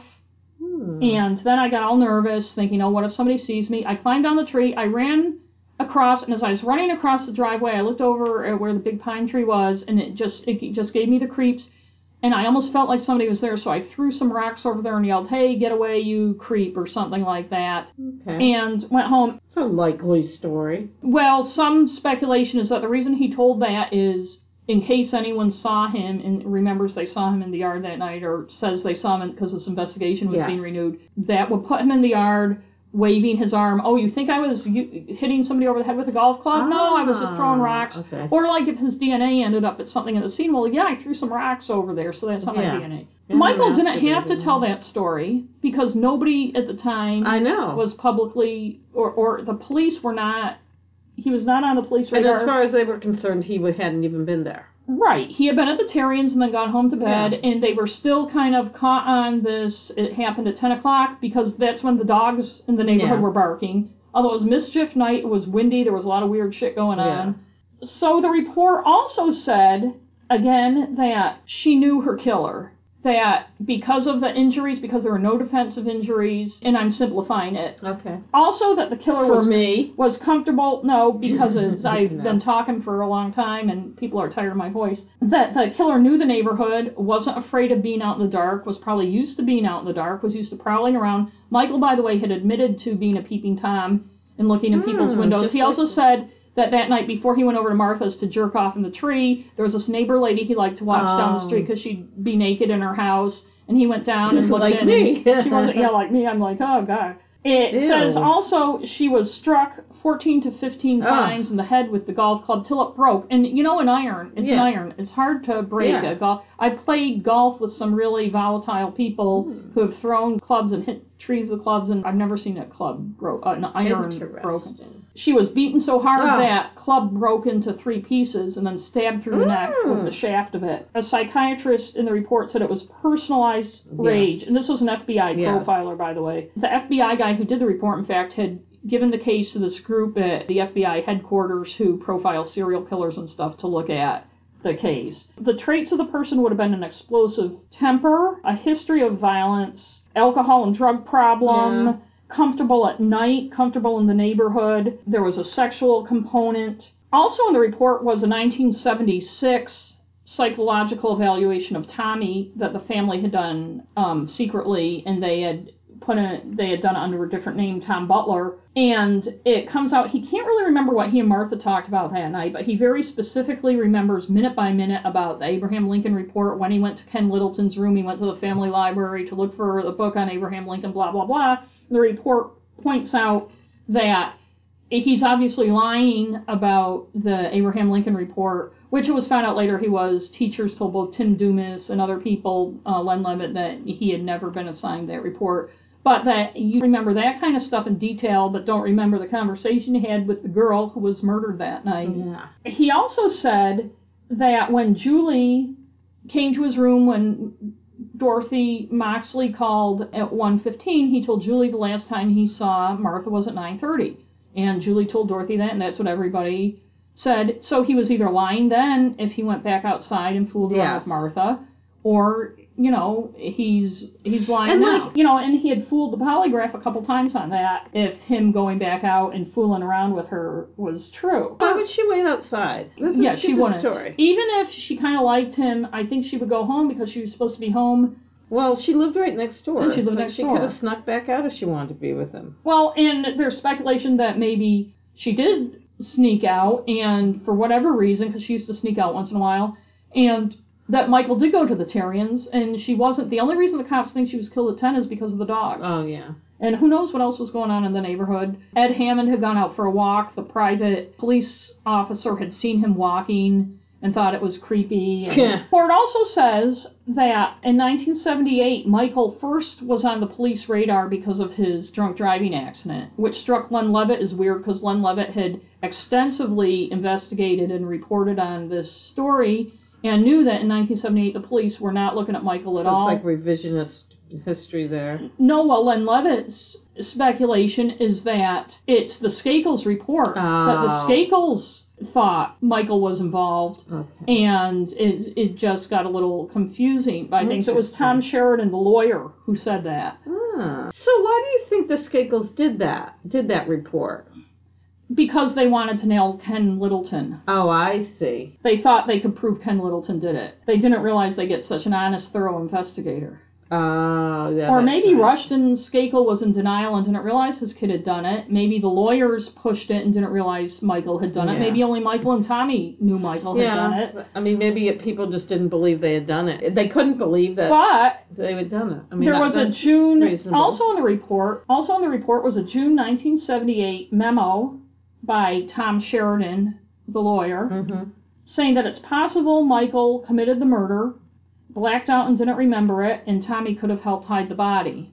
And it doesn't say why the family thought that, but that's why they sent Michael to Elon, or one of the reasons. Years later, when Len Levitt asked Tom Sheridan about that memo, he had no recollection of it at all. Tuh. Another thing Michael said to the investigators is that he saw Tommy and Martha carrying on at the side of the house around nine thirty. And Len Levitt thought, well, how did he see that if he had gone to the Terriens?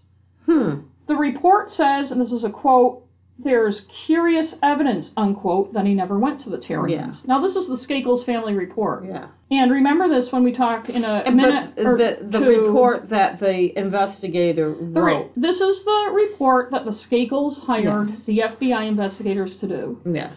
But I'm saying the investigators wrote it. But I'm surprised that it still right. was around. Like, no one got rid of it or destroyed well, it. It was leaked to Len Levitt. And I don't know why nobody destroyed it immediately, but they had said they were going to give it to the Connecticut authorities. I think it was leaked shortly after it was completed. I'm not sure, but that is interesting. At the time the report was done, Rushton Junior told them he wasn't sure Michael had gone to the Terriens that night. Ooh. And, that was an, and John Skakel, who also had gone to the, the Terriens, under hypnosis, couldn't put Michael in the car hmm. in nineteen ninety-three. Um... In any case, Michael had put himself at the scene of the murder, and the police focus still wasn't on him. But the Skakels, when that report was done, instead of contacting the authorities immediately, like they said they would do, or releasing it, or anything else, or getting their boys help, they fired Murphy, the F B I investigator. Yeah, that's what you do when you're rich. And And, you know, people don't tell you what you want to hear. It is. You get to fire them. So, Len Levitt, it took him a while because, again, the newspapers were chicken shit. But in late nineteen ninety-five, he did a story that, oh, about yeah. how about how Tommy and Michael had changed their stories. The newspapers in Greenwich and Stamford, I can't remember, it got buried, but then they had to pick it up and run it because it was actually, oh, the newspaper, he worked for, I think, New York Newsday or something at the time, and they ran it like on the fourth page or in the local section, and it was a big story, but still nothing really happened. To get the investigation going, and part of it was, by this point, Frank Garr, who was the investigator on the case, along with the guy, Jack Solomon, from the state attorney's office. Jack Solomon was the guy who tried to badger Ken Littleton, who had ten, Ken Littleton's ex-wife lie to him. He was still sure it was Ken Littleton, but Frank Garr was thinking it was Michael, hmm. but couldn't get the state attorney to do anything about it, so nothing happened. But anyway, in nineteen ninety-six, they did an Unsolved Mysteries. Uh, and Frank Garr went to uh, California. With, with Robert Stack. I think so, yeah. And remember how in Unsolved Mysteries they used to have the bank of phones there? And oh, people yeah. would call in? No, I thought that was, um, was that Unsolved According Mysteries? According to this book, it was okay. Unsolved Mysteries. I was thinking of the one with right. America's Most Wanted. So after the show aired, they're, they're waiting for the phone calls, expecting to get tips, and the phones ring off the hook. And apparently they had these cards, according to Len Levitt's book, like a yellow card, come over here when you have a chance, for Frank Garr to talk to the person. Oh, I see. A green card, like, and a red card. Get over here right away, and the red cards are just flying. But Ooh. It wasn't Littleton, and it wasn't Tommy. It was all calls about Michael, Ooh. And a lot of it was from people who've been at Elon with him. Yeah. And that's when the stuff about his confessions at Elon came out. Interesting. When Frank Garr later went to Elon to look at Michael's files from the school, uh, the file, all it had was a page like it, admitting he had been there and one else. Everybody else's file were inches and inches thick, and Michael's had nothing in it. Was and, that when Joe Ritchie still was Yeah, Joe Ritchie started it. Joe Ritchie and a psychiatrist started it. Joe Ritchie also owned Scarborough Downs. Which he was wasn't a, a psychiatrist or a doctor no, or a teacher. Some... And he was actually, interestingly, from Port Chester, New York, which was right across the border from Greenwich. Oh, I didn't know that. A little, another little coincidence in the case. Around this time, too... The writers were circling, and the only reason I bring this up is not because I'm a big, you know, writer groupie or whatever, but because it affected the case in a lot of ways. Dominic Dunn, who we talked about in our stalking episode, yes. whose daughter had been murdered by her boyfriend in nineteen eighty-two, and so who made a life out of writing books about young women who were murdered and didn't get justice, had written a book in um, that came out in nineteen ninety-three called A Season in Purgatory, a fictionalized account of it that made the police look awful. He was hanging around. Tim Dumas, whose book came out in nineteen ninety-eight, um, and he was a writer in Greenwich, and he did his book, Greentown, is a really nice, thorough job, and he's rewritten it mm. since with new information. He hasn't just added something at the end. He's yes. rewritten. Right. Len Levitt, who we've talked about, Convicted, came out in two thousand three after Skakel was convicted, and Mark Fuhrman, mm-hmm. who, I won't go into everything that happened, but he's the guy, as he's described in at least one of these books, who denied on the stand at the O J Simpson trial he said nigger, and then was proved that he did say yeah. it, and did he hide the glove, didn't he, and all that. But, so in any case, he decided to forge a new career as a writer, although I think it's funny that he needed a ghostwriter if he was going to forge a new career. And his name. agent was looking around for an unsolved murder for him to... write about, and she knew Dominic Dunn and called him up, and Dominic Dunn said, hey, well, he should do the Martha Moxley thing. So in nineteen ninety-seven, Mark Fuhrman oh. blows into Greenwich, and he's hoping Len Levitt can help him out. The guy wrote conv- and Len Levitt, it starts out okay, but somebody leaks the Sutton report to Mark Fuhrman, yeah. and then he and Len Levitt get into it. And basically, so these writers are all, like, backbiting and mm-hmm. um, trying to play the police against each other and everything. It's kind of funny, but... Mark Fuhrman gets a hold of the Sutton report, and basically his entire book is based on that. Yeah. Or I should say Steve Woods, I think was his ghostwriter's entire book is based on that. I'm not sure how you ghostwrite a book. I mean, I'm not sure how, like, I can see, like, having a memoir and having a ghostwriter, like Michael Skakel later did, tried to you do. You can be my ghostwriter when I write my I don't memoir. See, I will. But I don't see how you do, like, something that's not about you and have a ghostwriter. Like, how did... So I Mark Fuhrman must have talked, and the writer must have put it into good writing or know. something. I don't think it's a ghostwriter. I think it's a fucking in writer. In any case, Frank Garr, the investigator, and I think by this point he was the sole investigator. The other guy, Jack Solomon, who was just had that big boner for Littleton, had retired, but he was still had the state attorney's ear. Heard that Fuhrman was going to name Michael as the murderer in his book, which was going to come out in nineteen ninety-eight. Now Garr had. been thinking since nineteen ninety-two, and more and more increasingly, that Michael was the murderer, but nobody would listen to him. And he was trying to get them to convene a grand jury, which in this case would have been one judge, not an actual jury. Okay. And I can't, I don't know what the legalities of why this would happen, but the state attorney was hesitant to do it. So sure enough, nothing happens. Fuhrman's book comes out, naming Michael as the killer, and everybody goes nuts, and a grand jury gets named. And everybody gives Mark Fuhrman credit. Uh, and the poor investigator, who is this guy who's been working on nothing but this case for a decade or whatever, you know. So a grand jury, it took forever. It took from June nineteen ninety-eight to December nineteen ninety-nine to hear all the witnesses. I was on a grand jury once, and we met like twice a month or something. So was, but this was a grand jury with just a judge. Yeah, with the instead of a group of aim of indicting of Michael Skakel. Okay. Michael was indicted on January eighteenth, two thousand, and originally he was going to be tried as an adult. I mean, as a juvenile because he was. A I juvenile. remember that because I thought it was odd. So yeah, so there was a lot of back and forth about that. He went to trial and was convicted in two thousand two. I remember that. Is the story over? No, it's not. He was sentenced to twenty years to life. Since then, there was a string of appeals. Um, there was one about the statute of limitations. There was one... Which, could there be one? There was a five-year statute of limitations on juvenile murders, okay. which was denied. There was another one on... Uh, there was a bunch of them. I can't remember them all. Uh, eventually, the defense came out with the two black eyes theory. A cousin of Kobe Bryant, there's all these cousins, named Tony Bryant, who was not a lawyer, although described as one in some stories. He went to the Brunswick School for a while, I think, or another school with some of these guys, and that he and two of his friends from the Bronx would come to Greenwich and hang out with the Skakels, and that that night they came, and one of the guys, um, his name is um, Adolph Hasbrook, said he was going to go caveman on a white girl. He had seen Martha there, had uh, developed a thing for her, so he wanted to go all caveman on her and beat her up and rape her. And that's why the pulling her by the hair, dragging her by the I hair thing is significant, that. because it ties it to the caveman thing.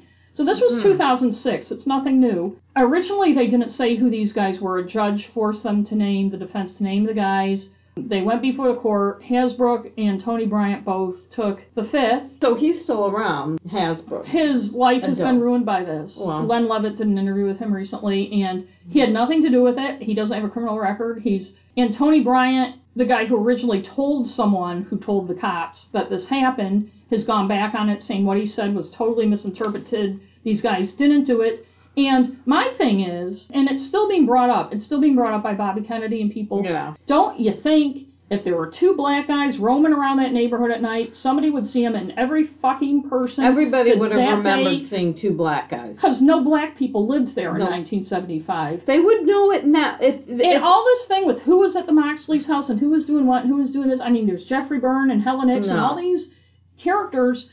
Nobody saw two black guys in the gated white community. And nobody would have said, oh, there were these two black guys from the Bronx right. there. I don't and know if, who they if, were. And if everybody's willing... But let's focus on Ken Littleton. Right. If everybody's willing to hang it on two black guys decades after it happened, don't you fucking think they would have been willing to do it in nineteen seventy-five? I mean, nobody was protecting... So that, to me, just doesn't pass... It's a bunch this, of bullshit. It's bullshit. It's it, bullshit. It but, does, you know, and it's the kind of thing that someone could have been bragging, oh, yeah, I knew them, oh, yeah, you know, some bullshit. But, I mean, come on. On. Right. Come on. There's no way. So another basis for appeal, and I'm not really clear on how many times you can file for appeals. I thought you could only do it once. No. But apparently if you have enough you money have and enough influence, Matt. you can just keep filing. No. Another one was that Mickey Sherman didn't give an adequate defense, and he kind of didn't. In, in both books, he kind of, I think he really thought that his state didn't have a case, and he was kind of having fun being in the limelight, and he was joking around and glib, and...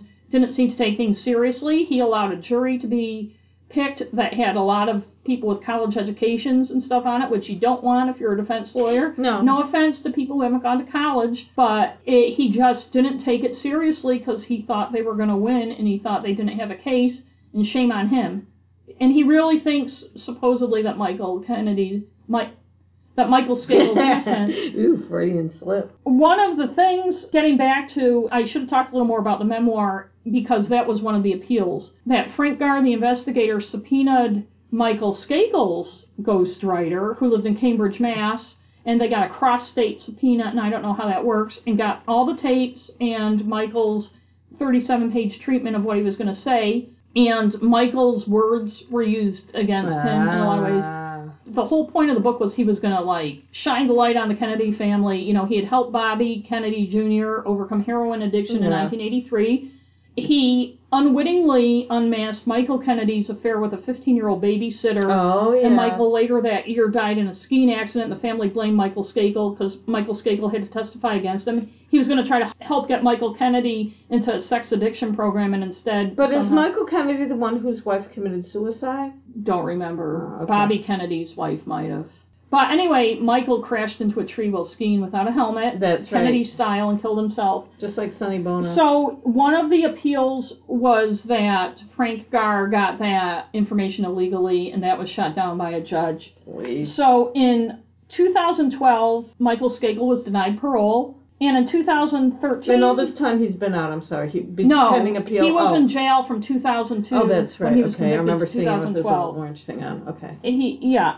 They did other things, like they argued in two thousand twelve for a sentence reduction, saying he should have been tried in juvenile court. Um. So the two thousand thirteen appeal that finally stuck was that um, Mickey Sherman made serious mistakes in the trial. And he was ordered a new trial in two thousand thirteen. In two thousand fourteen, he was freed from jail. And just in December, his conviction was reinstated by a four to three vote of the Connecticut Supreme Court. Hmm. Since then, he was freed on one point two million bail, and he had served about eleven years. To answer and your question. He was um, originally, sorry to interrupt, but he was originally sentenced to twenty? twenty years, and he was up for parole after ten, which was denied, and then okay. this appeal was okay. approved, or whatever the word is, it's late and I can't think of it. He was let out of jail in November two thousand fourteen. His conviction was upheld in December, but he's still out of jail because in what other attorneys are calling an unprecedented request, and this is from Associated Press, I don't want to get it wrong,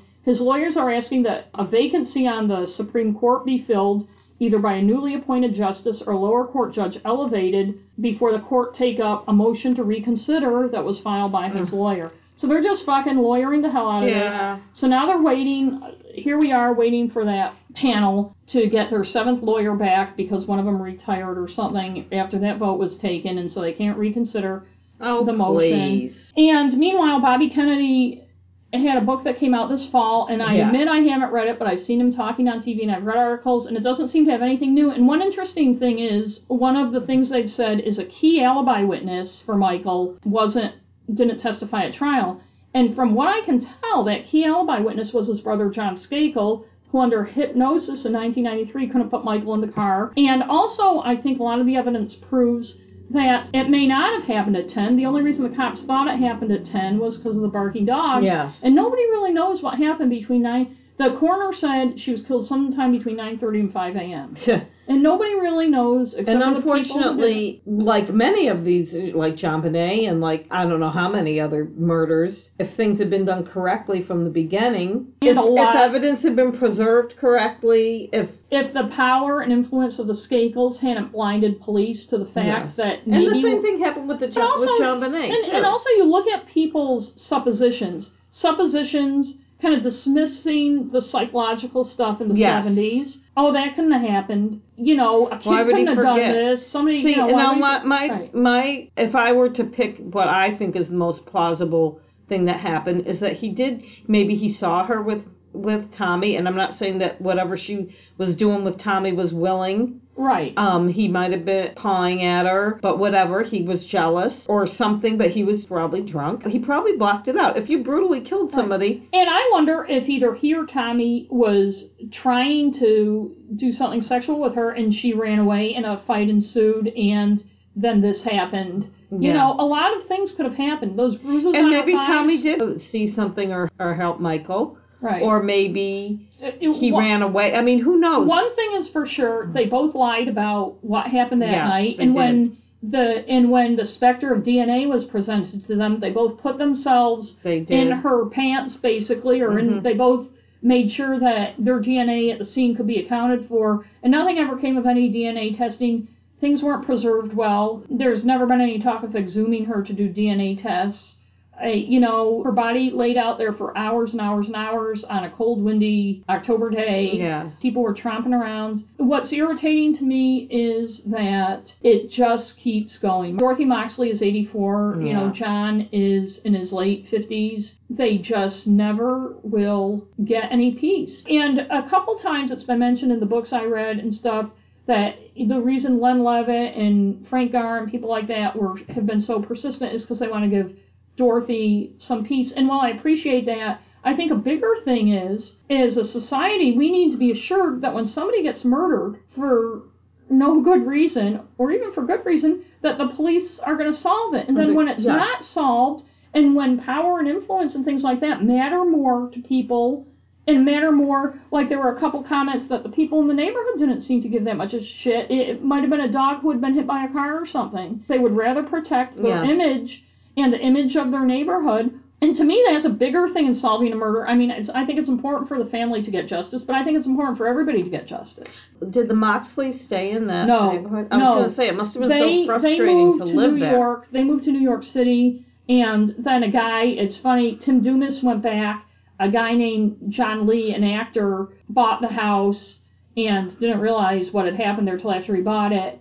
And the first person to come greet him was Rushton Skakel, drunkenly lurching up the oh driveway God. with a drink for him. And he, and he said he's the only one, because John Lee is of Asian descent. He's like Asian-Irish descent. And he said Rushton Skakel was the only one in the neighborhood who was ever friendly to him. And he lived there for a long time. The house ended up being torn down. It was one of the original houses in the neighborhood and kind of fallen apart. But also a lot of the houses were getting torn down because...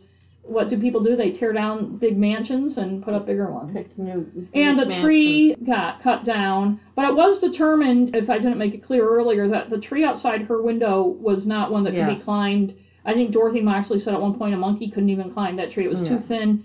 And at one point, because Michael gave very variations of the climbing the tree thing, one time he said he climbed up the tree and accidentally, but it was John Moxley's bedroom. Yes. And there was a tree outside of John Moxley's bedroom that also wasn't climbable. Hmm.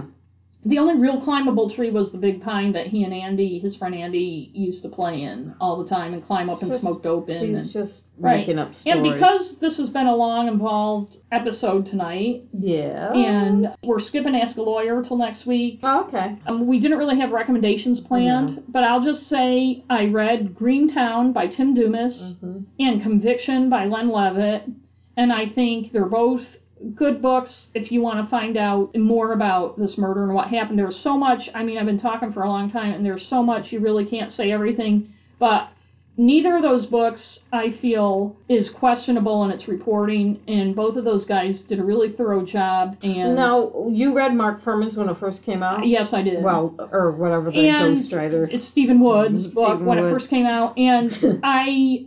remember being confused as to why Mark Fuhrman would be writing a book, and now I realize, and I, maybe I realized at the time and forgot that well, Mike Fuhrman didn't write a book. Well, his name would have sold. Right, but why is he doing, I thought, why is he doing this? I mean, I know he screwed up at the O J thing and he can't be a cop anymore because everybody thinks he's full of shit and stuff, but why is he yeah, I know, being I a writer? That was I mean, weird. It's a weird choice for him. Why doesn't he just go into private Well, security? Joseph Wamba, yeah, he was a cop and a writer. I don't think Joseph Wamba had some faker right oh, yeah. under his... I would never be a ghostwriter. I'd want my name on the... Well, title. I can understand if someone wants to write but, a memoir, like you but said. But I like Tim Dumas's I mean, book different. for its writing, mm-hmm. and I think he's a better writer than Len Levitt, and he says Poland Spring instead of Springs, even though it's actually in the town of Poland, which only, only would bug people from Maine, I know. Len Levitt's is a little more self-indulgent. He goes on this big thing about how, you know, the story's never about you as a reporter, and then it's a first-person thing. He had to be convinced to do it, but he's also a little more old-fashioned. Like, there's one point, you know, it's very uh, male-oriented, and there's one point where he refers to a female reporter asking a question, and there's no reason to point out she's female. But I realize, oh, that's the first female reporter he's mentioned in the book, yeah. and it's toward the end. But his work on the case was very thorough, and he didn't have... When he started, when he was hired by the those two newspapers to look into it, he didn't have an axe to grind. Yeah. He didn't have anything against the yeah. Skakels. He was a good reporter who was looking into the thing. The story, yeah.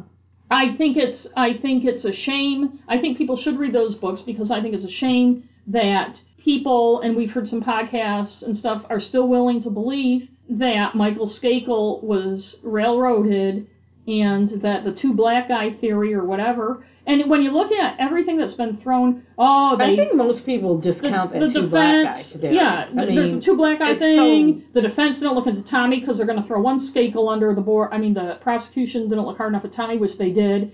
Um, yeah. Ken Littleton, the poor guy whose whose life was ruined, who was just shredded by these guys. And if he had been Michael Smith of, you know, two thirty-three Main Street working yeah. at the sausage shop or something, he would have fucking been in jail a long time ago. And but he probably wouldn't have been beating up the girl across the street because he was so fucked up either. It's sad, though, that he Who knows it's what It's a sad believes. story. And I have to say, Dorothy His Moxley... His life is ruined. Dorothy Moxley is a very forgiving woman, and she has never really come out... She was happy he was convicted, but has never come out and said nasty things about the Skakels. But a funny thing, at his trial, after John Moxley, Martha's brother, testified, a Skakel aunt said to him, "You son of a bitch," or something like that, or before he testified, or something. And it's like, her. This is the brother of the victim. And if the guy you're hearing... to support in court didn't kill her, this guy certainly didn't. You should have some compassion for this guy. God, you know yeah. But that's how that's how, how they are. Maybe he doesn't he's I mean if he was blacked out drunk, you know I mean I've known people but that... I think he's tried to say he did it. Like Len Levitt points out, he couldn't fucking shut up. There was one thing I because there were so many things. Before he got sent to Elon, he used to go to the psychiatrist in New York, mm-hmm. and he had some big blow-up with Rushton. The chauffeur brought him. He was doing all sorts of shit, but when they were coming back, the kid got out of the car on the Triborough Bridge and was going to jump off the bridge, and the chauffeur had to go get him and bring him back. Michael Skakel. Yeah, I, know, bring him back I was and, like, and, why did the chauffeur stop? Or they were in tra- they, they were they traffic. Were traffic. It was time for a traffic study. um, but Michael Skakel said to the chauffeur, "Let me go, let me die, let me jump. I've done something so awful. If you knew what I did, I'd have to leave the country or I'd have to kill myself." Yeah. Blah, blah, blah. He was a fucked up kid who tried in many, many ways over the years to confess. And maybe he remembers and maybe he doesn't. Yeah. But, but he might some, know he did it. Right. Yeah. He may know he did it because the whole thing about his clothes covered I mean, I with blood that nobody would, ever pursued. I can imagine if you did something that violent, you your mind would block his, a lot of it Right. Out. And his family was I mean, more you're concerned. Going to... A lot of people say that, In too. In fact, it tells that, it. I think oh, it's I, in, I woke up... I, I it, came to when they were in dead. In fact, one I mean, little thing that's never made as a parallel but is mentioned in Tim Dumas's book, and maybe that girl, Sheila McGuire, I can't remember, or a different girl in the book, several years before was walking to school with a friend, and the friend was ahead of her, and the friend was hit by a car and killed right in front of her, and she doesn't remember seeing it. She remembers walking. Yeah. And she doesn't, she's still to this day. And so you can do something, but it's like he was, I think Michael was reaching out, like when he told his counselor at Elon that he was woke up covered in blood. Yeah, he Some, wants but somebody to tell helped people. him clean up. Somebody cleaned up his clothes. He cleaned up his clothes, or somebody else did. But I mean, I think that he somebody killed that girl. Yeah, brutally. Somebody who knew her. The only other person I would think would be his brother, and I think that there's more evidence that I think he his did brother it. knows what happened or was involved somehow. somehow. I think that some of the family must have suspected stuff and just wanted to protect. The family they acted, didn't want to know. Yes, the family acted almost immediately as though there was something yeah. to protect, and the police didn't push them. Yeah. So that is the story of Martha Moxley, and oh. if we find out more. I mean, Michael Skakel, I had originally read that motion was supposed to be heard in March, but March is almost over. They're probably just And they're waiting for the things. Connecticut court, I, Supreme Court to replace. And they're just going to keep delaying. But what's his purpose? I, I, saw I mean, one does he timeline. think he's really going to be acquitted? I, I think mean, that, I think the Kennedys are relentless. And I saw this one timeline when I was researching this, that it, from the time he got into court, it's just been constant, constant appeals. No, yeah. And when you think well, about the amount of money and how that ties up the courts, and it's funny, too, that, you know, Ethel Kennedy and stuff never had much to do with this, never had much to do with anything, but it is sentencing, people had to give statements and stuff, and hers was just this very bland, cliche-filled thing yeah. that really didn't say anything. And then I see this article with Dorothy Moxley, Moxley and Ethel Kennedy, you know, two matriarchs shattered by this. And I'm like, Ethel Kennedy doesn't give a fucking shit, except for maybe how it, it reflects on yeah, the on Kennedys. Her, yeah. And I think in the beginning, because they didn't like the Skakels, that they were just like, why don't these, why do people keep saying that they're related to us? I you know. know. Well, she, Ethel probably. But but I know that from reading the Kennedy women book, I don't think that Rose, like, I don't think that they were big fans of the Skakels. No, they weren't, because they considered the Skakels yeah. kind of nouveau riche. Yeah. And very, and Bobby Gosh, was after not, them. Yeah. And, and Rose Kennedy yes. was kind of snobbish, so. But yeah, I don't know. I mean, I feel like he probably would be better off himself and psychologically if he had just... Well, just think, if he had been convicted as a fifteen-year-old... He would have been out probably at twenty-one. First of all, whatever he had been sentenced to probably wouldn't have been as bad as Elon was. No. And he would have been out at twenty-one. Probably, Especially yeah. since it was the seventies. But yeah. that family couldn't stand, I think... Even whatever was going to happen to Michael, of, what they don't want is yeah. the taint of it. Yeah. I don't think they give so much a shit about what happens to Michael. And in fact, they blamed him for Michael Kennedy skiing oh. into that tree because of the babysitter thing. I mean, oh, he had yeah. ski into the tree because of the babysitter thing, but they blamed him, the babysitter. For, here here he was having fucking sex with a fifteen-year-old, and they blamed Michael Skakel for it be, becoming But they public. said he was, they like to ski without their helmets, right? Or yeah. that was their thing. Oh, yeah. And by the way, I, it was Bobby Kennedy's wife who killed herself. Yes, Bobby another Kennedy sad Junior story. And he's an anti-vaxxer, too. I know he is. Although he says he's not.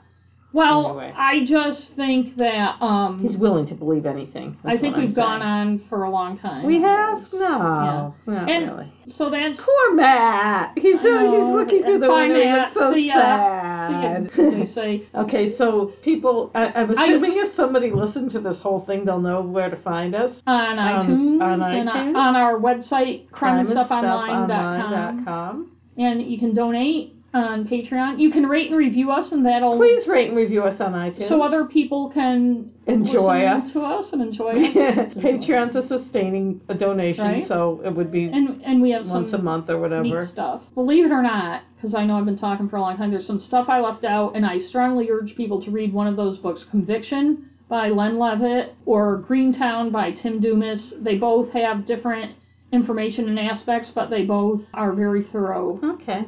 I might read one of them yes. one of these days. And we'll be talking about something else next week. Yes, I'm doing something. I don't know what yet. Okay, so okay. we'll talk to see you guys then, okay? Bye. Are we talking Missus Fryover here? We're ta- we may be talking... Um, uh, Mister Louis, Hilliard. Uh, we may be talking of my uh, one of my favorite teachers Mister of all Hilliard. time, Louis Hilliard. Yeah. What was that Whereas short story, church, Burning a Barn? barn would just be... A barn would be barn either animals burning. or some A barn burning? Barn oh, God, burning. that. Oh, jeez. And I was an English major, That sounds too. familiar to me, I'm going to have to look that up. But I wasn't an English major. It, so. was a, it wasn't a Willa Cather, but it was of... It's the, one it of was those in that, people. You know, that collection of short stories or whatever we had in Hilliard's class mm-hmm. was phenomenal. Yeah, he was great.